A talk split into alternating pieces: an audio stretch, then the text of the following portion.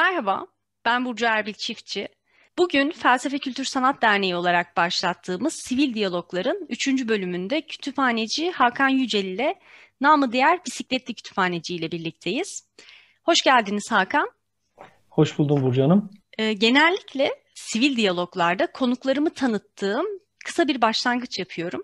Fakat e, size yönelteceğim ilk soruya vereceğiniz yanıt ile dinleyiciler ve izleyenler sizi daha kapsamlı tanıma fırsatı bulacaklar. O yüzden doğrudan sorularıma geçip ilk sorumu yöneltmek istiyorum.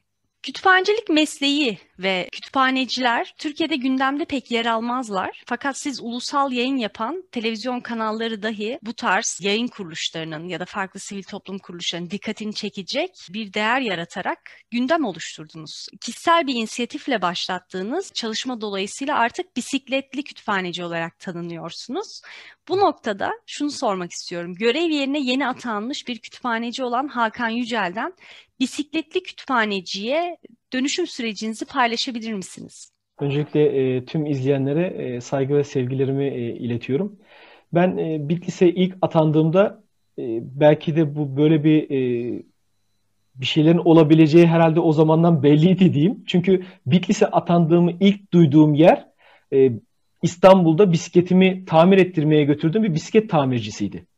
O zaman işte Kartal'da kalıyordum. Tren istasyonuna bisikletle gidip bisikleti oraya kilitliyordum. İş yerime gidip sonra tekrar gelip evime geçiyordum bisikletimle. Bitlis'e atandığımda e, ben bisikletli kütüphaneci ünvanını almadan önce yaklaşık 4-4,5 sene boyunca Bitlis'te 2017 yılında başladı çünkü bu çalışmam. Halk kütüphanemde e, kullanıcım, kullanıcılarımla beraber hani ilk kullanıcılarım diyebileceğim e, çocuklarla, gençlerle, yetişkinlerle beraber çok güzel hizmetlere e, imza attık. Orada üye sayımızın 3200'lerden 8000'lere kadar e, çıkması, 51 bin nüfuslu Bitlis'ten bahsediyorum bu arada. Yaklaşık %20'lik bir e, aktif üye oranına e, eriştiğimiz bir e, kütüphane hizmet anlayışından bahsediyoruz burada. Hizmetlerin yavaş yavaş çeşitlendiği, teknik e, işlemlerin e, standartlaşmaya yönelik eksiklikler varsa şayet onların yavaş yavaş giderildiği, aynı zamanda halkla ilişkiler hizmetlerinin e, beraberinde e, devam ettirildiği, eksiklikler giderilirken teknik anlamdaki aynı zamanda halkla ilişkiler hizmetlerinin de e, olabildiğince iyi bir şekilde yürütülmeye çalışıldığı bir ortamı e, yapmaya gayret gösterdim ben. Ve bu bunu yaparken de kurumsal kimlik kazandırılması açısından web sayfasının tasarlanması, bunun yaptırılması, kurumsal kimliğin en önemli öğelerinden bir tanesi olan logo tasarımının yapılması ve bunun tüm Türkiye'ye e, yansıtılması, lanse edilmesi ve o logo ile birlikte Bitlis İlhak Kütüphanesi'nin bütünleşmesi gibi e, kurumsal kimliği ele alıp bunu yaparken aynı zamanda teknik hizmetlerdeki eksikliklerin giderilmesi, vatandaşların kütüphaneye çekilmesi gibi birçok e, yönlü çalışmayla kütüphanecilik hizmetlerimizi tamamladık tamamlamaya gayret gösterdik elimizden geldiğince ve bunun üstüne çıkmaya hedefledik her zaman. Ve ben e, 2016 yılının yılında 1-3 Ekim tarihleri arasında aslında halk kütüphanesi hizmetlerinin yenilendiğini, modernize olduğunu, daha iyi bir şekilde, daha iyi şartlarda verilebildiğini, verildiğini göstermek amacıyla Van Gölü'nün çevresini bisikletimle e, pedalladım aslında. Hı. Bu ismi de e, etkinliğimin ismini de hashtag halk kütüphanem için pedallıyorum etkinliği yapıp Twitter üzerinden halk kütüphanelerinin yenilenen binalarını, işte e, verilen hizmetlerin çeşitlendiğini, PlayStation'ların oynandığını, masa tenislerinin e, oynandığını, zeka oyunlarının var olduğunu, gezici kütüphanelerin olduğu gibi e, olgulara vurgu yapmaya gayret gösterdim. Ve bunların e, ilkinde, ilk yaptığım Van Gölü turumda, hani Halk Kütüphanesi pedallıyorum etkinliğinde aslında bisikletli kütüphanecinin temellerini attığım veyahut da bana fikir veren en önemli e, unsurlardan bir tanesi gezici kütüphaneleri atıfta bulunmak için o zamanlar çok fazla amatördüm, aşırı derecede amatördüm bisiklet için. Hı hı. Sırt çantasına kocaman kitapları alıp ilk köyde e, o kitapları dağıtmak zorunda kalmıştım. Sırtım ağrıdığı için açıkçası. Hı hı. Hani normalde port bagaj, heybe çanta olması gerekiyor ama bunlar yoktu o zamanlar. Çünkü çok fazla amatördüm ben. Ve bu benim için aslında bir temel oluşturdu. Sonrasında e, Karadeniz turu yapmaya karar verdiğimde bisikletimle bir arkadaşla birlikte burada heybe çanta bakarken aklıma okullarda bizlere anlatılan e, Mustafa Güzelgöz namı diğer eşekli kütüphaneci geldi. Onu e, Bitlis'te anmak istedim açıkçası. Ve bunu yaparken de çeşitli araştırmalara girdim. İşte vefat tarihi 18 Şubat. Kendisini o tarihte anmak maksadıyla hani aklımda gerçek manada bu çalışmayı sürdürebileceğim gibi bir e, fikir yoktu o anda. Kati suretle yoktu. Ama Mustafa Güzelgöz'ü anmak, yaptıklarına bir teşekkür, vefa borcu, bunun adına artık hani ne koyarsak onu gerçekleştirmek istedim açıkçası. Ve bunu hani her şey böyle tevafuk diyorum. Hani birbiriyle böyle ilintili herhalde e, bisikletli kütüphaneci çalışmasında çoğu olay birbirine böyle sanki zincirle e, iliştirilmiş ve hepsi birbirinden bağımsız bir şekilde birbirini buluyor gibiydi. Anadolu Ajansı'ndan arkadaşımız 2016 yılının almanağını bana getirdi. O zamanlar müdür vekilliğine bakıyordum ben kütüphanede. E, bu almanağı işte raflara koyarken fotoğrafımı çekti. İşte bunu ajansımıza göndereceğiz gibi söyledi. Ondan sonrasında yerel e, basın olduğu için ulusala çıkıyor ama yerelde yaptığı bir haber bu aslında. Müdür odasına geçtiğimizde e, abi haber var mı diye bir soru yöneltti bana. Hı hı. Dedim ki hani e, Valla şu anda bir şey düşünüyorum ama daha e, geliştirme aşamasındayım. Hani heybe çantamı alamadım, port bagajım yok, çamurluğum yok ve benzeri böyle e, çekim yapılması halinde izleyenleri belki de e, kandırabileceğimiz bir duruma asla girmek istemedim ve bu bisikletli kütüphane çalışması boyunca e, o gerçeklerden ve doğrulardan asla sapmadım ve şaşmadım. Bu sayede ben Anadolu Ajansı tarafından bu haber yapılmak istendi ve Aşağı Başan köyüne bir e, tur gerçekleştirdim. Anadolu Ajans tarafından çekildi. Ulusal basına yansıdı. İşte 5 Mart e, 2017 yılında Show TV, NTV, ATV, Kanal D ulusal basında yer alan tüm e, neredeyse kanallarda, hı haberlerde, ana haberlerde yayınlandı ve e, haber başlığı da oradaki arkadaşımızın e, sayesinde ve benim de çok özellikle istediğim kütüphaneci kelimesinin geçtiği bir başlık atılması. Eşekli kütüphaneciden de o da ilham aldı. Ben de aynı şekilde ilham aldım ve bu çalışmaya başladım. Hı-hı. Bitlis'in e, il merkezinde ve ilçelerinde bulunan köy, köy okullarına e, Türkiye'nin dört bir yanından tarafıma gönderilen kitapları, oyuncakları, kırtasiye malzemelerini ama ağırlıklı olarak kitapları köy okullarına bisikletimle hafta içi yıllık izinlerimde ve nöbet izinlerimde götürdüm. Bunu yaparken e, kendi mesleki becerilerimi de aslında bu çalışmayla birleştirdim. Nasıl birleştirdim? Birinci, ikinci, üçüncü, dördüncü sınıflar birleştirilmiş sınıflarda okuyorlar ve e, birinci sınıfta kaç tane öğrenci varsa onlara uygun 16 sayfalık hatta hatta e, okuma durumlarına yönelik olarak 32 sayfa, 48 sayfa gibi özellikle elimde hangi kitaplar varsa diyelim 10 tane birinci sınıf öğrencisi var. İşte okuma durumları iyi veyahut da çok iyi. Ona uygun işte 10 tane öğrenci varsa 3 ile çarpıp 4 ile çarpıp 40 tane kitabı birinci sınıflar için. İkinci, üçüncü, dördüncü sınıf hepsini ayırıyorum. Onlara uygun şekilde paketliyorum ve okula özel bir şekilde yola çıkıyorum. Tur belirliyorum kendime.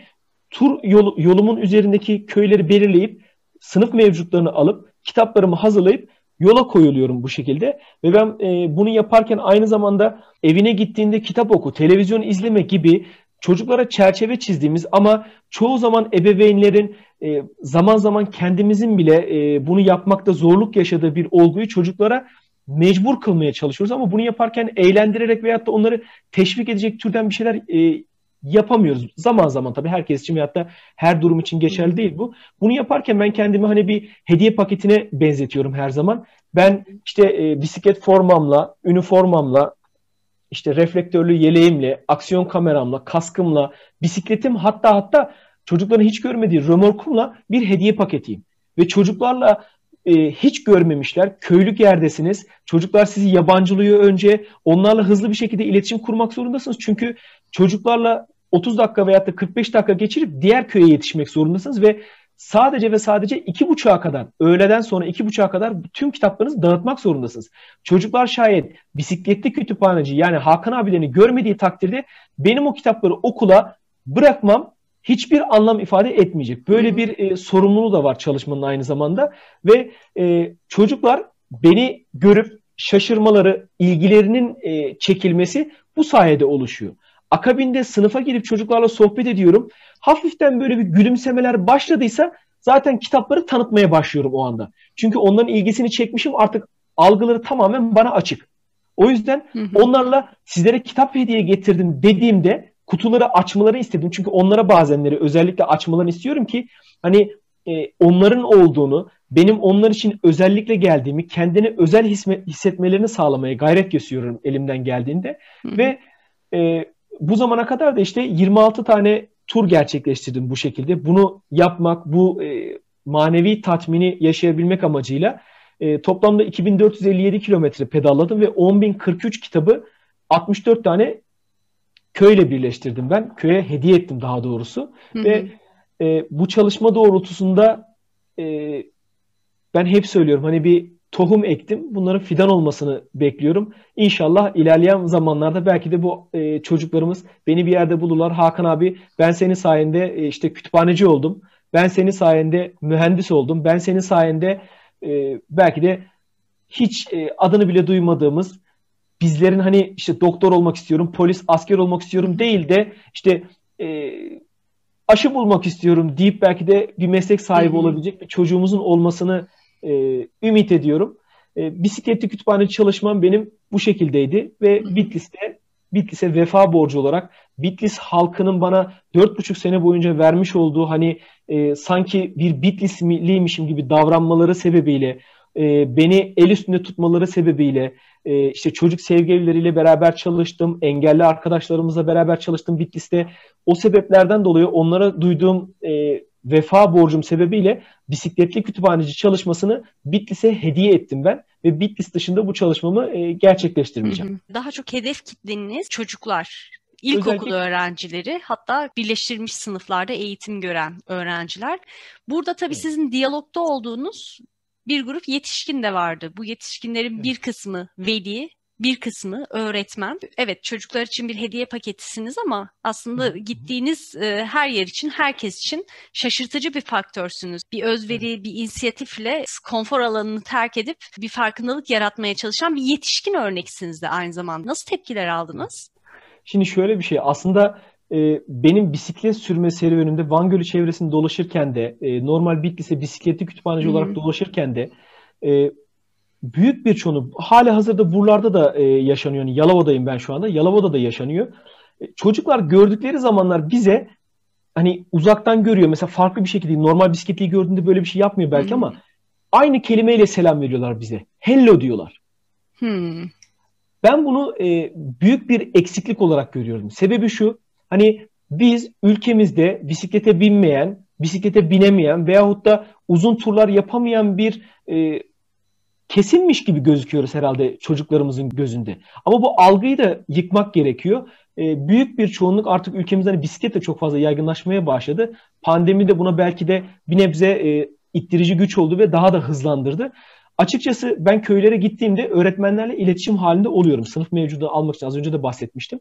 Ama e, köyün yoluna ne zaman gireceğim, saatim çok fazla belli olmadığı için kapının önüne çıkan e, vatandaşlarımız oluyor. Hatta hatta e, beni merak edip durdurup e, kutuların içinde çok farklı malzemeler olduğunu, hani burada şimdi e, dillendirmeyeyim onları, e, çok acayip malzemelerin olduğunu düşünüp e, hmm. köye zarar verebilecek e, nitelikteki şeylerin olabileceğini düşünüyorlar. O anda hemen bisikletimden inip kendisinin direkt kutuları açmasını istiyorum. Ya da şey yapması halinde kendim kutuları açıp çocuklarınıza kitap getirdim deyip bunu açıklama getiriyorum. Bunun sebebi şu. Hani bana güvenmeyecekler tabii ki de. Kimin geldiğini bilmiyorlar. Öğretmen haber vermemiş olabilir. Köylerine bir yabancı geliyor. Köylük yerde her zaman için bu Türkiye'nin her yerinde aynıdır. Hani satıcılar giremez gibi levhaların bile asıldığı köylerimiz var bizim ülkemizde. Hani çünkü bu tarz şekilde insanların kandırıldığı, zarar gördüğü bir ortamdan bahsediyoruz ülkemiz nezdinde. Hı. Ve ben orada o insanlara güven tazeleyebilmek, güven verebilmek için kendimi tanıtıyorum. Askerde hani tekmili verir gibi Hakan Yücel İlhak Kütüphanesi'nde çalışıyorum. Şu kadar zamandır Bitlis'teyim deyip kendimi detaylı bir şekilde kısa sürede tanıtıp kitapları gösterip ondan sonrasında yoluma devam edebiliyorum. Ve insanların çoğunu şaşırıyor. Ama köye gidip okulda e, kitapları bırakıp öğretmenler de keza aynı şekilde bu çalışmayı nasıl yaptığımı, neden yaptığımı telefonda da sorguluyorlar. Oraya gittiğimde benim o e, terli halimi, tansiyonumun düşmüş bir halde işte yemek yemediğim oluyor çünkü sabahları genelde kahvaltımı az bir şekilde yapıp hızlıca yola e, çıkmam gerekiyor ki hı hı. iki buçuğa kadar kitaplarımı dağıtabileyim. E, çoğunda ben hani bu e, yaşadığım insani olgular benim böyle e, sanki evden birisiymişim gibi olup işte beni kahvaltıya davet etmeler ya da döneceğimi bilip elime böyle Bitlis'te tike deriz e, dürüm ekmek e, lavaşın arasına böyle peyniri sarıp önüme sunmalar, ayranla birlikte ikram etmeler. Hani öncelikle bir şaşkınlık unsuruyum. Bu kim ya dercesine. Sonrasında ise alışmış ve bana kendi misafirperverliğini sunmak için e, cansiperane davranan bir e, vatandaş veyahut da köylü ile karşılaşıyorum ben. Peki e, sizler yetişkinler de belirli taleplerde bulundular mı? E, bazenleri şey oluyor, e, köy için talepte bulunuyorlar. Hani hı hı. sen işte kütüphanede çalışıyorsundur, işte bizim köyümüzde şurada bahset veyahut da e, Anadolu Ajansı'yla habere gittiğimizde, özel haber yapmaya gittiğimizde Anadolu Ajansı'na bizzat konuşup ya işte bizim köyümüzün yolunda şöyle sıkıntı var ya da işte camimizde böyle bir sorun var, okulumuzun şu şu şu şunları eksik deyip köylüler konuşmak istiyorlar. Onun için bizleri aracı kılıyorlar açıkçası. Anladım. Şimdi size şunu sormak istiyorum. Siz bu çalışmayı başlattığınızda belirli bir yasal zeminden de destek aldınız aslında. Ve yalnızca halk kütüphaneleri yönetmeliği de değil. IFLA, UNESCO, Halk Kütüphanesi bildirgesi de halk kütüphaneciliğinin halkla ilişkileri açısından e, geliştirilebilecek yenilikçi ve etkili uygulamalar için de bir yasal zemin oluşturuyor. Bunlar hakkında ne düşünüyorsunuz? E, şimdi şöyle bir durum söz konusu. Normalde ben bir e, inisiyatif alarak bu çalışmaya başladım. Hı-hı. Ama dediğim gibi e, o Bitlis'te yaşadığım dört buçuk sene boyunca Bitlis halkından aldığım o olumlu e, dönüşler benim bu çalışmayı yapmama ve hani dört buçuk sene boyunca ben o kadar büyük bir mesleki haz aldım ki hani o kullanıcı sayısının artması, hmm. onların memnun olması, verdiğim hizmetleri çeşitlendirmeye çalışmam, hmm. e, oradaki kullanıcılarımın bana teşekkürlerin çok açık bir şekilde hani sevgilerin çok açık bir şekilde e, yöneltmesi benim belki de bu inisiyatifi almama da sebep olmuştur hmm. ve ben bunu yaparken de elbette bir fırsat eşitsizliği var burada. Çünkü ben bunu yaparken hani şehir merkezindeki çoğu çocuğumuza ulaşabiliyoruz halk kütüphanesi olarak. Ama baktığımız zaman köylerdeki çocukların buraya e, gelmeleri yani şehir merkezine gelmelerinde bir e, kısıt, kısıtlılık var. Hani imkan kısıtlılığı var ve bunu da kendimce ortadan kaldırmaya gayret gösterdim ben. Hı hı. Bunları yaparken evet yönetmeliklerimiz e, işte onun haricinde genelgelerimiz birçok şeye bizde e, izin veriyor aslında. Ama bunları yaparken e, işte personel eksikliği olsun, bütçe eksikliği olsun.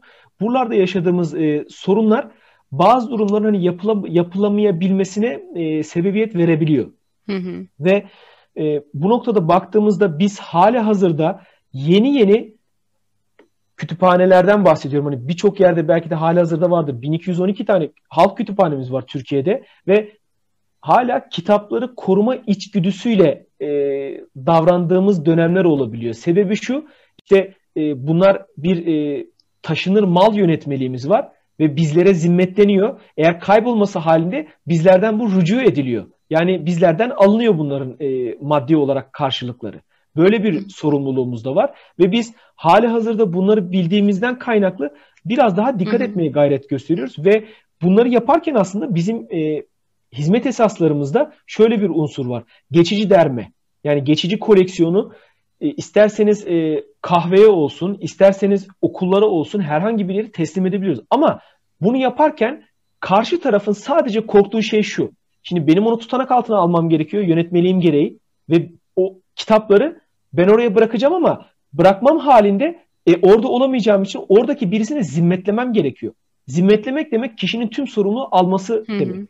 İşte o sorumluluktan ne yazık ki karşı taraf e, çekinebiliyor ya da ambiyane tabirle kaçabiliyor bu sorumluluktan. Hı hı. O sebeple bunları e, yapmak aslında ne kadar yönetmelikte yazsa da sizler ne kadar e, birçok kapıyı aşındırsanız da bunlarda e, kapıların kapandığını görebiliyoruz. Ama örneğin son e, Kütüphaneler ve Yayınlar Genel Müdürlüğümüzün yaptığı bir çalışma var örneğin.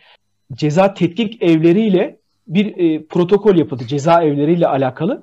Ve bu protokol çerçevesinde Türkiye'nin dört bir yanındaki cezaevlerine oradaki e, tutukluların seçtiği yani bizim kataloglarımızdan, bizim dermemizden seçtiği kitapları onlara götürme yükümlülüğü getirildi bizlere örneğin. Ama önceden şu şekildeydi. Biz oradaki görevliyle beraber 200 tane 300 tane kitabı seçip hani onların okuyabileceği tarzda kendimiz kitapları seçerek hani bir kütüphaneci olarak ben seçiyorum bunu. İşte şu gider, okuma durumları nasıl diye soruyorum. Belli bir araştırma yapıp karşı taraftaki kullanıcımı önce tanıyorum tabii ki de. Ondan sonrasında 200-300 tane kitabı oraya veriyorduk. Ama şimdi yapılan protokolle biz oradaki tutukluların veyahut da işte oradaki hükümlülerin hı hı. E, seçtiği kitapları oraya götürmeye başladık. Hı hı. Hastanelere, huzur evlerine mesela biz şu anda Yalova'da yaşlı e, sayısının çok fazla olduğu bir kent Yalova. E, Paşakent Huzur Evi'ne Aile Sosyal Politikalar İl Müdürlüğü'ne bağlı. Oradaki e, huzur mesela pandemi döneminde e, geçici dermemizi kurduk. Bu tarz bu şekilde çalışmalarımızı yaptığımız e, durumlarımız oluyor. Örneğin ben kendim açısından hani e, Bitlis'te yaptığım şeylerden birkaç tanesini söyleyeyim sizlere. E, çocuklarımıza film izletme. Onun dışında zeka oyunlarının oynatılması. En son geldiğimde ben yaptığım e, işlerden bir tanesi de Şener Şükrü Yiğitler, yazar Şener Şükrü Yiğitler ile bir öykü atölyesi açtık mesela. Bitlis'teki yaklaşık 15 tane çocuğumuza e, hem e, yazarlık nasıl yazılması gerektiği konusunda e, yazarımız eğitim verdi ve e, bunların kitaplaştırılması noktasında e, bir çalışma gerçekleştirdik örneğin. Bunu tabii ki de e, nihayete erdiremedik. Çocuklarımız e, ne yazık ki o kitap yazma konusunda biraz isteksiz e, davrandılar ve bunu nihayete erdiremedik. Ama çok güzel bir çalışmaydı. Çocuklarımız kendisine çok güzel şeyler kattı. Kendilerini ifade edebilme, kendini ifade ederken aynı zamanda bunu yazıya dökme becerisini elde ettiler açıkçası. Hı hı. Ve e, kütüphanelerimizde hani bunların yapılabilmesi mümkün. Oradaki çalışan kütüphaneci arkadaşlarımızın kendisini hı. geliştirmeleri, işte entelektüel anlamda ne kadar e, çok yönlüler bunları e, öne sürmeleri ve aynı zamanda biraz daha fazla çalışmaları gerektiğini çok iyi biliyorum. Peki şimdi e, bunlardan bahsederken hep bir erişim problemi var aslında. Şu an günümüzde bilgi kaynaklarına erişim sanıyorum daha önce olmadığı kadar kolay. Fakat hala toplumun belirli bir kesiminde bilinç düzeyinde de olsa belki bu ihtiyacın hiç farkında olması da ya da olanaklar düzeyinde de bir erişim problemi olduğu açık. Ve bu tarz çalışmalar yapıldığında da çok net olarak bu çalışmaların değeri de doğrudan iade ediliyor yapan kişiye. Bir değer gördüğü de çok açık. Ve e, şunu merak ediyorum. Halk kütüphaneleri sizce bulundukları bölgeler için ne anlam ifade ediyorlar? ben bunu hani yerel bir bellek aslında diye ifade ediyor desem aslında doğru olabilir. Bir hı hı. E, kültür evi, kültür kurumu olarak ifade etmem doğru olabilir. Öncelikle aslında e, halk kütüphaneleri önceden yani yaklaşık olarak 2012 veyahut da 2010 yılından öncesinde belki de sadece hali hazırda aslında birçok insanın e, aklında o şekilde geçiyor. Nasıl geçiyor? Sadece kitapların olduğu, kitapların ödünç alınabildiği, eski dönemdeki gibi e, ödev veyahut da araştırma verildiğinde sadece ansiklopedilerin kullanıldığı bir alan olarak biliniyor kütüphanelerimiz. Bizlerin bu noktada aslında tanıtma unsurlarımızı biraz daha çeşitlendirip ki çeşitlendiriyoruz elimizden geldiğince. Örneğin 81 ilimizde engellilere yönelik e, özel alanlarımız var. Engelli erişim mer bilgiye erişim merkezi, engelli erişim merkezi düzeltiyorum. Bunlar var. Burada e, özel donanımla donanımlandırılmış bilgisayarlarımız söz konusu. Görme yetisinde bir e, az kaybı olanların e, kullanabileceği büyüteçlerimiz mevcut. Bunların kullanılması tüm engelli bireylerimize e, açık durumda. Ve e, bu noktada baktığımızda e, örneğin herkesin evinde bilgisayar olamayabiliyor. Hani buna ekonomik şartlar diyebiliriz. Bazı işte unsurların eksik olmasından kaynaklı e, tüm il halk kütüphanelerinde ve diğer kütüphanelerimizde internet erişim merkezlerimiz var. Bunun e, işte vatandaşlarımızın, çocuklarımızın kullanabileceği hizmet erişimine açık. Hatta hatta işte e, herhangi bir kırtasiye veyahut da internet kafeye gitmeyip kütüphaneye gelip ödevinin çıktısını alabileceği bir ortamdan bahsediyorum mesela. Hani bu hı hı. fırsat eşitsizliğini bizler elimizden geldiğince aslında e, sıfıra indirmeye gayret gösteren kurumlarız e, diyebilirim. Bu noktada ben hep söylüyorum hani biz e, sosyal devlet anlayışındaki o dişlilerin en önemli çarklarından bir tanesiyiz halk kütüphaneleri olarak ve vatandaşlarımıza en iyi şekilde hizmet vermeye de gayret gösteriyoruz ve biz e, yerel kültürün ve e, hani yerel gereksinimlerinin kar, yerel gere, gereksinimlerin karşılandığı bir e, kurumuz diyebilirim. Bunu yaparken örneğin bizim hizmet esaslarımızda kent arşivi e, gibi bir hizmetimiz söz konusu. Burada biz kent arşivinde hani derleme kanunu gereği zaten gazetelerimizi her türlü saklıyoruz ama bunun dışında orayla ilişkili çeşitli materyallerin, malzemelerin, resimlerin, fotoğrafların işte e, o yöreye ait kültürde neler varsa onların saklandığı, onlarla ilgili kitapların yer aldığı belki de e, bir arşiv kuruyoruz ve bir bellek oluşturuyoruz şehir için. Hı hı. Orada herkesin faydalanabileceği bir e, hizmet sunuyoruz vatandaşlarımıza ve e, genel olarak baktığımızda hani birçok ildeki diğer kurumlarla işbirliği gerçekleştiriyoruz. Hizmetlerimizin çeşitlendirilmesi noktasında bunları genele yayma noktasında herkesle beraber çalışıyoruz ki e, yaşayan kütüphaneler olma olgusu Hı. noktasında vatandaşların kaliteli bir vakit geçirdiği, içeriye girdiğinde annesinin özel bir şekilde hizmet aldığı, çocuğunu güvenle çocuk bölümüne bıraktığı ya da oyun alanına bıraktığı, kendisinin yetişkin birimine geçip kitap ödünç aldığı bir yaşayan kütüphane olgusunu oluşturmaya ya da diğer bir tabirle üçüncü mekan olgusunu aslında yaratmaya gayret gösteriyoruz elimizden geldiğince ve aynı zamanda verilen hizmetlerin de binanın dışına çıkması noktasında da elimizden gelen e, çabayı ve gayreti gösteriyoruz. Bunu az önce bahsettiğim gibi e, geçici dermelerimiz var.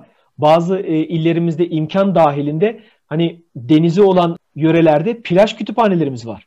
Ya da e, geçici dermeler kuruyoruz. ihtiyaç halinde şube kütüphaneleri açıyoruz. İlhak kütüphaneleri ya da ilçak kütüphanelerimize bağlı. Hani ihtiyacın nerede fazlalığı olduysa oralara yine bu e, kitap ve kütüphane hizmetini gö- e, götürmeye çalışıyoruz. Hatta hatta son dönemde bakanlığımızın yapmış olduğu e, bir çalışma AVM kütüphaneleri açılıyor.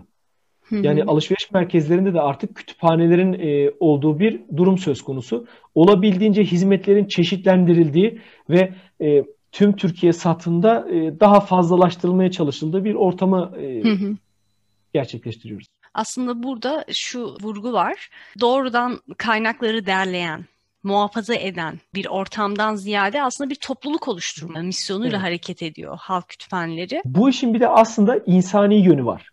Örneğin Hı. nasıl bir şeydir? Kütüphaneler nasıl bir işlev görür? Toplumsal anlamda o kadar önemli bir rolü var ki ben e, Bitlis'te çalıştığım zaman mesela bunlara e, bizzat şahit olmuştum. Hı hı. Örneğin bir oyunumuz var. Oyunda iki tane grup var. İki kişi iki kişi gelmiş. İkisi de e, a, abla kardeş. Hı hı. Ve aynı masa etrafında toplanabiliyorlar. Bu o kadar güzel bir şey ki birbirini tanımayan çocukların, gençlerin aynı masa etrafında oturması, aynı masa etrafında o e, oyunu paylaşmaları, zaman geçirmeleri benim için çok kıymetli açıkçası. Ve şu an günümüzde dahi otobüse binerken veyahut da başka yere e, gittiğimizde tekli koltuk seçiyoruz. Her zaman bireysel anlamda e, hareket etmeye e, dikkat ediyoruz belki de çoğu anlamda. Etrafımızda belki de hiç kimsenin bizi rahatsız etmemesini istiyoruz. Özgürlük alanımızın elbette bunlar çok önemli o e, kişilerin hakkı. Ama kütüphaneler gerçek manada oradaki arkadaşlık, dostluk, aynı masayı paylaşma, aynı oyunu paylaşma gibi olguların da yer aldığı bir e, mekan ve benim Bitlis'te yaptığım bir çalışma vardı. E, tamamlamak ne yazık ki bana e, nasip olmadı ama hı hı. ben şöyle bir olgu yap, söylemiştim. Kütüphaneler kuşaklar arası çatışmanın olmadığı tek mekan, tek yerdir ya da tek olgudur diyebilirim. Çünkü nesiller birbiriyle her konuda çatışıyor. Ama kütüphane noktasında 1980 yıllarına ait bulduğum okuyucu sicil fişlerin Bitlis'te o dönemdeki birçok üyenin hali hazırda çocuğunun da kütüphaneyi kullandığını bana ispatladı. Hatta hatta onları kütüphanemde buluşturup fotoğrafını çekip bunu somut olarak delillendirdim ben. Hı hı. Yani bunu ben şimdi şöyle düşünüyorum. Hani diyorum ki ya o kadar güzel bir yerde çalışıyorum ki kuşak çatışması yok. E, herkesin özgürce girebildiği, rahatlıkla hareket edebildiği, bunun rahatlıkla hareket edebildiğini ben altını çizeyim. Kütüphanede ben çocuklara saklambaç oynatırdım. Hani hep akıllarda var ya der böyle işte e, örnek olarak onu söylerler. Hep işte el işi öğren bir kadın ya da gözlüğün üzerinden bakan bir erkek figürü vardır. Hı-hı. Kızgındır ve kullanıcıları kütüphaneden kaçırmaya yönelik hareketlerde. Hani başta söylemiştim ya kitapları koruma içgüdüsüyle hareket eden bir dönemdi. Artık bu dönem yok. Çocuklar kitapları rahat bir şekilde okuyabiliyor ve e, taşınır mal yönetmeliği, hani biraz teknik konuşmak zorunda kalacağım burada. Bunlar bizim tüketim malzemesi olarak geçen materyallerimiz. Yani biz bunları çocuklar kaybetmesi halinde ya da farklı bir durum olması halinde rahatlıkla düşebiliyoruz.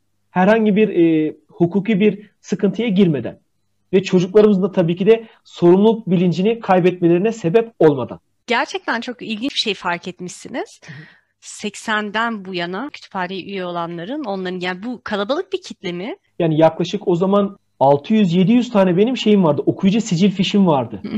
Bunların bir kısmı mesela il dışına çıkmıştı. Onları Facebook'tan bulmuştum. Onlara okuyucu sicil fişlerini atmıştım. O konuda bir Excel tablosu oluşturdum. Filtrelemelerimi yaptım.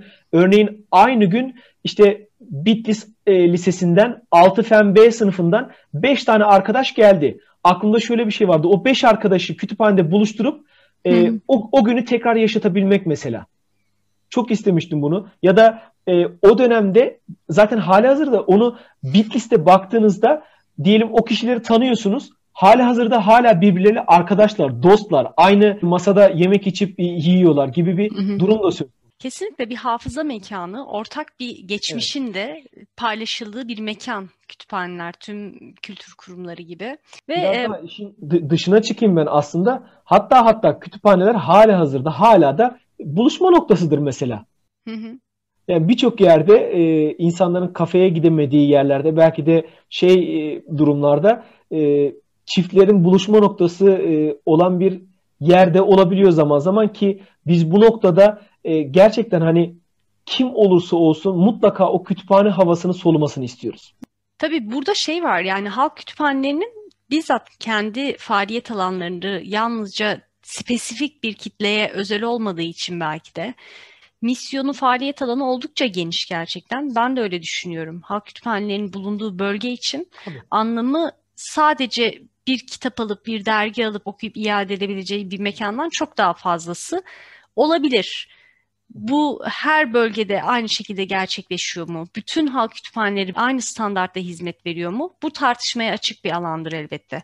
Ama bunu yapan e, kütüphaneciler var ve bu gerçekten mesleki olarak da kütüphanecilerin entelektüel ilgileriyle de çok alakalı oluyor. Kütüphanecinin kim olduğu bu noktada çok önemli. Siz de bu anlamda çok önemli bir değer yarattınız. Yönetmelikte geri kalan bütün e, bildirgelerde, uluslararası belgelerde yazıyor zaten. Ne, ne, nelerin yapılabileceği ile ilgili çok fazla fikir var. Ama bunu aktüel olarak hayata geçirebilecek insanlar gerekiyor. Gerekiyor, evet. Bu noktada şunu sormak istiyorum size. Toplumsal olarak bir anlamı var halk kütüphanelerinin bulunduğu bölgelerde. E, eğitim misyonu hakkında ne düşünüyorsunuz onu merak ediyorum ki özellikle eleştirel pedagojinin e, kuramıyla ilgili önemli düşünceleri olan Ivan İlyiç'in Okulsuz Toplum kitabında halk kütüphaneleri okullara alternatif olarak düşünülen kurumlardır. Kendi öğrenmesinin sorumluluğunu almış bireylerin bizzat yararlanabilecekleri bilgi kaynaklarının bir arada bulunduğu merkezlerdir. Bu anlamda bir eğitim misyonu vardır kütüphanelerin. Ama evet. realitede ne oluyor? Hatta buna e, şunu da bağlamak istiyorum. Pandemi sürecinde nasıl faydalandı kullanıcılar kütüphanelerden? Öncelikle şöyle söyleyeyim. E, aslında gerçek manada hani bir e, kütüphaneler gerçekten de eğitim kurumu. Hı hı. Örneğin ben yine kendimle ilgili şu hani bisikletli hı hı. kütüphaneci noktasında bu çalışmam aslında benim e, dedim yani hı hı. çocuklara kitap oku kelimesini kullanmak yerine onları teşvik edebilecek unsurları biraz daha eğlenceli hale getirip işte e, ben orada hiç hayatımda tiyatro yapmadım ama bildiğiniz tiyatrocu gibi oynamak zorunda kaldığım bir 30 dakika veyahut da 45 dakika yaşadığım da oluyordu örneğin. Çünkü kendi kimliğimin tamamen dışına çıkmak zorundayım. Nasıl? Çocukları eğlendirmeliyim, güldürmeliyim, anlatmalıyım, söylemeliyim. İşte e, çeşitli taklitler yapmalıyım onların sıcaklığını kazanabilmek için. Bunların hepsini yapmak durumundayım ki o çalışma o anda başarılı olabilsin mesela. Hmm. Ve ben bunu yaparken çok dikkat ettiğim bir nokta vardı. Ee, çocuklara hiçbir şekilde çerçeve çizmek istemedim. Hani işte şu şekilde okuyun, burada okuyun, şurada okuyun. Ya çocuktur bu. Yüzüstü yatar okur. Kimisi hı şöyle okur, kimisi başka bir yerde okur, kimisi sabahın köründe kahvaltısını yapmadan okur. Gibi gibi gibi böyle herhangi bir şekilde herhangi bir alanda çerçeve çizmeden çocuklara bu e, çalışmayı yürütmeye gayret gösterdim ve bunları yaparken de mesela e, işte üç boyutlu kitaplar örneğin köylerde o kadar çok güzel karşılanıyordu ki çocukların o e, hayretleri, o hayreti gösterirken ki ünlem sesleri o kadar güzel, o kadar hoştu ki ya iyi ki bu çalışmayı yaptım dedirten türden mesela. Ve olayı şimdi kütüphanelere getirdiğimiz zaman aynı şey kütüphanelerimizde de mevcut mesela. Biz kütüphanelerde çocuklarımız işte e, tabii belli bir alanımız var çocuklar için. Çocuklar burada özgür bir şekilde e, oyun oynayabiliyorlar. Tabii ki de belli kurallar koymak zorundayız. Çünkü örneğin bir tane oyunumuzun bir tane taşı kaybolduğunda biz bir daha o oyunumuzu hiçbir çocuğumuza oynatamıyoruz. Yani burada biz aslında çocuklarımıza sorumluluğu da öğretiyoruz. Ve ben her her zaman şunu söylemişimdir. Çocuklar siz kitapları alıyorsunuz ama çocuk sor, şunu soruyor. Diyor ki abi diyor biz bu kitapları kaybedersek bize ne yaparsınız diyor. Şimdi normalde verilmesi gereken cevap şudur. İşte sana şu kısıtlamayı getiririm, şunu yaparım, bunu yaparım. Hayır. Ben her zaman şunu söylüyorum. Diyorum ki sen bu kitabı kaybetmeyecek derecede akıllısın. Bu kitaba zarar vermeyeceksin. Ama en önemlisi de sen bir sonraki arkadaşına saygı duymak durumundasın. Ve bu sebeple bu kitabı iyi bir şekilde getirirsen sen de diğer kitapları yırtılmamış, çizilmemiş, sağlam bir şekilde eline alır. Daha fazla kişinin okumasına e, sebep olursun deyip ona aslında bir nevi bir misyon yüklüyorum. Ve o misyon o arkadaşına anlatıyor, o arkadaşına anlatıyor. Bu şekilde bir zincir oluşturuyor. Bir nevi biz orada kendi kendimize aslında bir kural koyuyoruz. Ama yazılı bir kural değil bu. Sözlü bir kural koyuyoruz ve orada hani normalde ben o çocuğumuza aslında kısıtlama vermem gerekiyor kitabı kaybetmesi halinde. Çünkü geç getiriyor gibi gibi unsurlar var ama çocuğun oradan kaçmaması gerekiyor ya da yetişkinin kütüphaneden kaçmaması gerekiyor. Düşünün ki ben hep şunu söylerim. Ben bir kütüphaneci olarak bir insanın okuma kaderiyle oynayan bir kişiyim. Hı hı. Eğer yüzüm gülmediği takdirde şu şekilde bakarsam şayet ben evet kitabınızı alabilirsiniz dersem ya kişi bir daha o kütüphaneye gelmez. Hali hazırda benim yaşadığım bir örnek var. Bir güvenlikçi arkadaşımız Bitlis'te e, bizde çalışan bir personelimize şunu soruyor. Diyor ki nerede çalışıyorsun? Diyor, Kütüphanede çalışıyorum diyor. Diyor ki aman aman diyor ölsem oraya girmem diyor. Neden diyor ne oldu diyor. Diyor ki o zamanlar işte hani 90'lı yıllar 80'li yıllar hı hı. E, sözün meclisten dışarı elbette işini o zamanlarda mükemmel derecede yapan elbette çalışan personeller var. Kütüphanecilerin dışında memurlar var. Onları tenzih ediyorum bu konuşmamın dışına alıyorum mutlaka. E işte diyor ki o zamanlar diyor Bitlis'te diyor kütüphanede beyaz saçlı bir adam vardı diyor. Bana çocukluğumda kızdı. Ben o zamandan beri kütüphaneye girmiyorum diyor. Örneğin o kişinin belki de çok farklı yerlerde olması bu sebeple engellenmiş oluyor. Ve belki de ben o kişinin kaderiyle, hayatıyla oynamış oluyorum ve ben her daim bunu kendimde sorumluluk olarak addedip verdiğim hizmetlerde buna çok dikkat ediyorum. Eğitim noktasına geldiğimizde halk kütüphanelerinin aslında yapmasını bizlerden yapmamızı isteyen birçok unsur şu anda e, hani bir artık görev alanının diğer kurumlarla çatışma noktasına geliyoruz biz. Nasıl bir şey? Örneğin bahsettiğimiz olay aslında halk eğitim merkezleri tarafından yapılıyor. Hı hı. Ya da gençlik spor müdürlükleri, il gençlik spor e, gençlik gençlik merkezleri düzeltiyorum. Gençlik merkezleri mesela şu an bu vazifeyi bir nebze de olsa yapıyor ve e, ayrılan bütçeler hani hali hazırda kamuoyuyla da paylaşılıyor. Hani Kültür Bakanlığı'nın bütçesi, Gençlik Spor Bakanlığı'nın bütçesi, e, Milli Eğitim'in bütçesi e, ortada. Bunlara bakıldığında e, onlar hem öğretmenlere hakimler, halk eğitim merkezleri için konuşuyorum. Bilgisayar kursları, robotik kurslar, diğer kursları verebilecek e, donanıma sahip uzmana hakimler. Gençlik spor mer gençlik merkezleri aynı şekilde her daldan çok yönlü e, personele sahipler. Bizler de kendimizi elimizden geldiğince geliştiriyoruz. Birçok kütüphanemizde e, robotik kursları açtık. Maker atölyeleri açtık. İşte Kırşehir'de e, kadınlarımızın el işi örüp onları başka e, yerlere gönderdiği bir ortam hazırladık. Onun dışında e, okuma kurslarının açıldığı zamanlar oldu. Yani bildiğiniz bir eğitimhane gibi görev gördüğümüz zamanlar oldu. konferanslar düzenledik, söyleşiler düzenledik ama o noktada gençlik merkezlerinin ve e, diğer birimlerin sadece o iş için var olması bizlerin elini biraz daha zorlaştırıyor. Çünkü bizlerin asıl amacı kitap minvalinde diğer bilgiye erişme unsurlarını halkla paylaşmak, halka açmak, onlara erişebilir kılmak. Ama bunun yanında da artık hani şey gibi e, ne derler? Hani eskiden işte telefonlarımız tuşluydu. Hı hı. Firmalar birbirleriyle yarışıyorlar ya. Bizler de şu anda bu halimizle hem bilgi hizmeti sunuyoruz hem de diğer e, kurumlarla hı hı. yarış halindeyiz aslında bir nevi. Bu Fakat, noktada şunu sorabilir miyim? Çok pardon bölüyorum. Tam evet. aslında soruya eklemek istediğim bir şey var. Tahminen benim cevabını vereceğim şeyi siz soracaksınız. Buyurun. Bakalım öyle mi olacak? Örneğin dediniz yani belirli kurumlar var. Tırnak içinde hizmette yarışıyoruz. Evet. Peki bir eşgüdüm sağlanamaz mı? Peki hatta aklıma şu geliyor. Pandemiyi bu yüzden biraz da ekledim. Evet. İnternet erişiminin olmadığı birçok bölge, birçok köy, birçok ilçe için e, kurulan EBA erişim noktaları oldu mesela. Belirli nüfusta şu an tam sayıyı hatırlamıyorum. Bir halk kütüphanesinin kurulması zorunlu. Zaten bu tarz merkezler var. Bu merkezler belki de güçlendirilerek devreye sokulamaz mıydı? Buradaki eşgüdümü sormak istiyorum size. Eklemek istiyorum soruma. Evet. Buyurun şeydi benim vereceğim hani e, siz sormadan önce şunu söyleyecektim. Elbette biz bazı noktalarda e, onlarla işbirlikleri yapıyoruz. Hatta e, daire başkanımız Ahmet Bey bize şunu söyler her zaman. O işbirliğini aslında biz güç birliği olarak e, lanse ediyoruz veyahut da güç birliği olarak anmak istiyoruz diye e, söyledi bize mesela. Söyler daha doğrusu her zaman. Ya bu noktada aslında e, pandemi sürecinde biz yanlış hatırlamıyorsam 16 Mart ile 16 Mart 2020 ile 1 Haziran tarihleri arasında kapandık.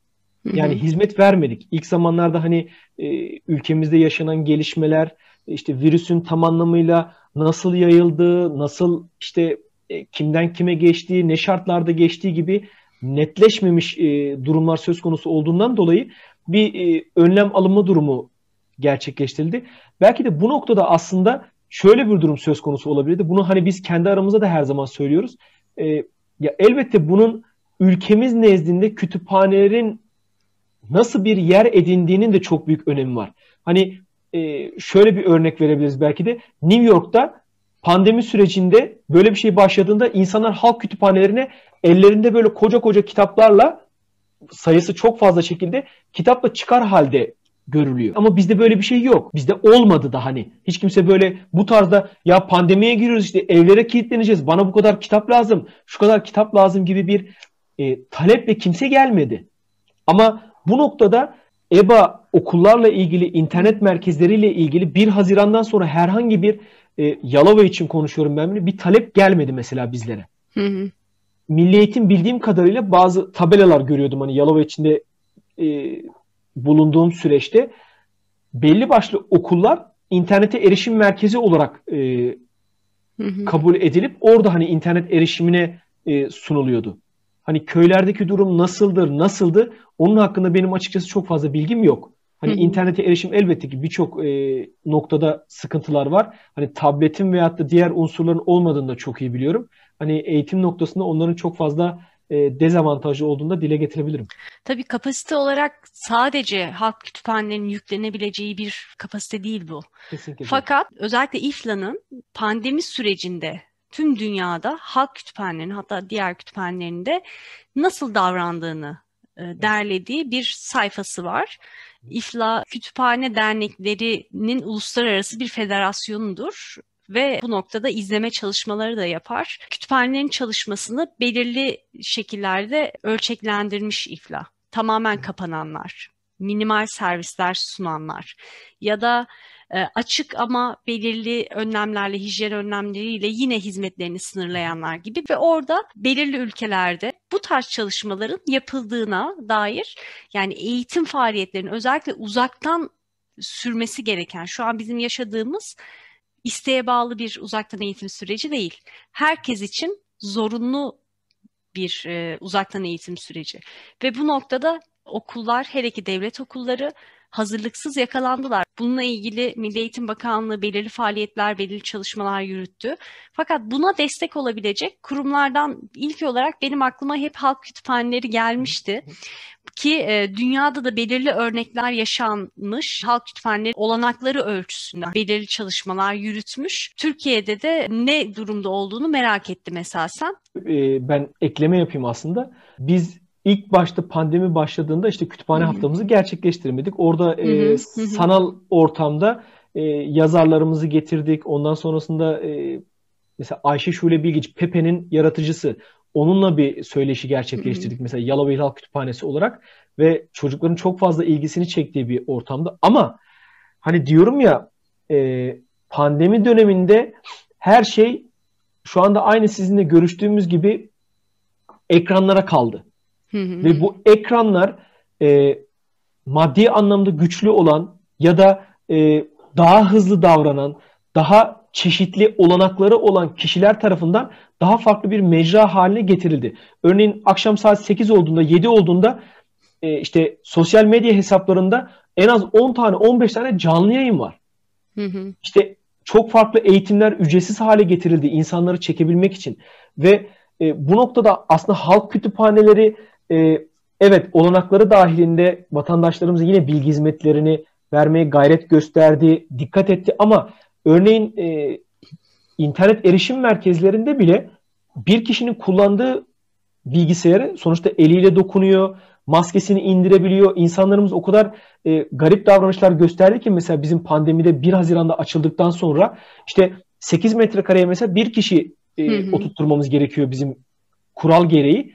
Ya arkadaşlarımız o kadar e, hani sorumsuzca davranıyorlar ki maskesini indirip ikisi karşılıklı çalışabiliyorlar.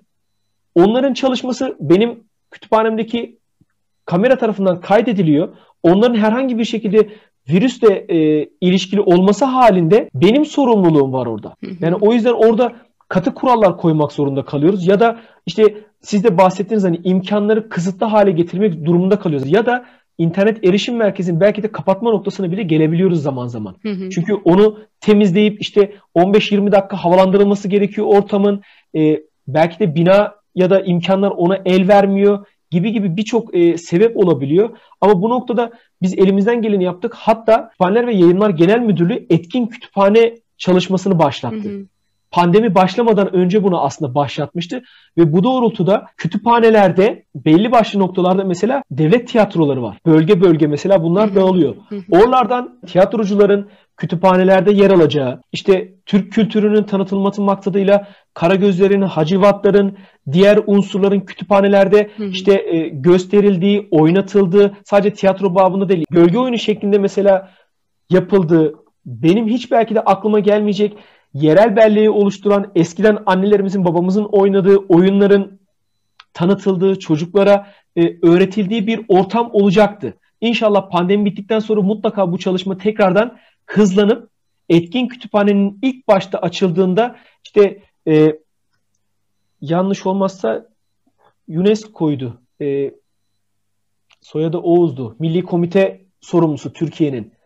E, o kişi mesela bizle bu konuları paylaşmıştı. Hı hı. Güzel şeylerin olabileceğini e, anlatmıştı ve bunları gerçekten de bizler gerçekleştirecektik. Çünkü genel müdürümüz bu noktada tüm birimleri işte hani iletişim paylaşımı siz Yalova olarak şu şu şu şu şu kişilerle irtibata geçeceksiniz. Şu şu şu tarihlerde bunları yapabilirsiniz. Bu bu bu etkinlikleri gerçekleştirebilirsiniz gibi bir takvim dahi çıkartılmıştı. Hani halk kütüphaneleri gerçek manada farklı bir anlamda hizmet verecekti aslında. Hı hı. Ama pandemi döneminde bu şu şekilde e, evrildi ya da değiştirildi. Yine aynı şekilde etkin kütüphane sosyal medya üzerinden et kütüphanedeyim sosyal medya hesaplarıyla şu anda e, çeşitli etkinlikler gerçekleştiriyor. Anladım. Bunun içerisinde yazarların getirilmesi, yine bu bahsettiğim gölge oyunları, Ebru sanatının tanıtılması ya da yemek yapmayı seven herkes için yemek tarifleri veren aşçılar yer alıyor etkin kütüphane etkinlikleri çerçevesinde.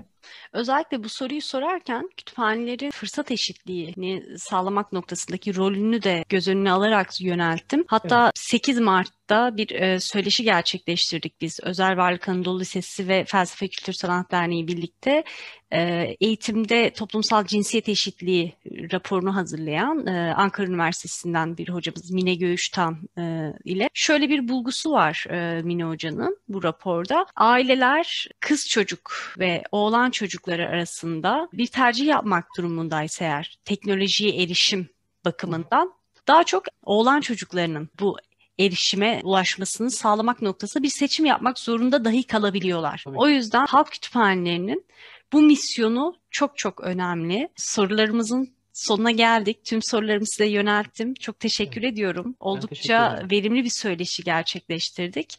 Davetimizi kabul ettiğiniz için, bizlerle bilgi birikim ve duyarlılıklarınızı paylaştığınız için ben teşekkür ediyorum size Hakan. Ve bu söyleşi vesilesiyle de kütüphane haftası da kutluyorum. Çok teşekkür ederim. Ben de beni davet ettiğiniz için e, sizlere çok teşekkür ediyorum. E, elimden geldiğince, dilimde dilim döndüğünce e, sorularınızı e, iştenlikle cevaplamaya gayret gösterdim. E, elbette sürçülisan olduysa affola. Yapılması hep istenen ama bir türlü hayata geçirilmeyen birçok proje vardır insanların yaşamında. Siz planladığınız, hatta belki de projelendirmeden yola çıkıp o esnada projeyi de oluşturduğunuz bir değer yarattınız. Bu çok önemli. Bu sayede de kütüphanelerin, kültür kurumlarının önemiyle ilgili bir farkındalık çalışması yürüttünüz. Tekrar teşekkür ediyorum ve e, şöyle bir dilekle de sonlandırmak istiyorum söyleşimizi. Kütüphanelerin ve kültür kurumlarının özelde öğrenmelerinin sorumluluğunu almış aktüel ve potansiyel kullanıcıları ve genelde tüm toplumun entelektüel gelişim için değerinin ve öneminin anlaşıldığı kapsayıcı politikalarla faaliyetlerinin desteklendiği bir gelecek diliyorum bu kütüphane haftasında. Teşekkür ederim öyleyse. Hoşçakalın. Teşekkür ederim. Sağ olun.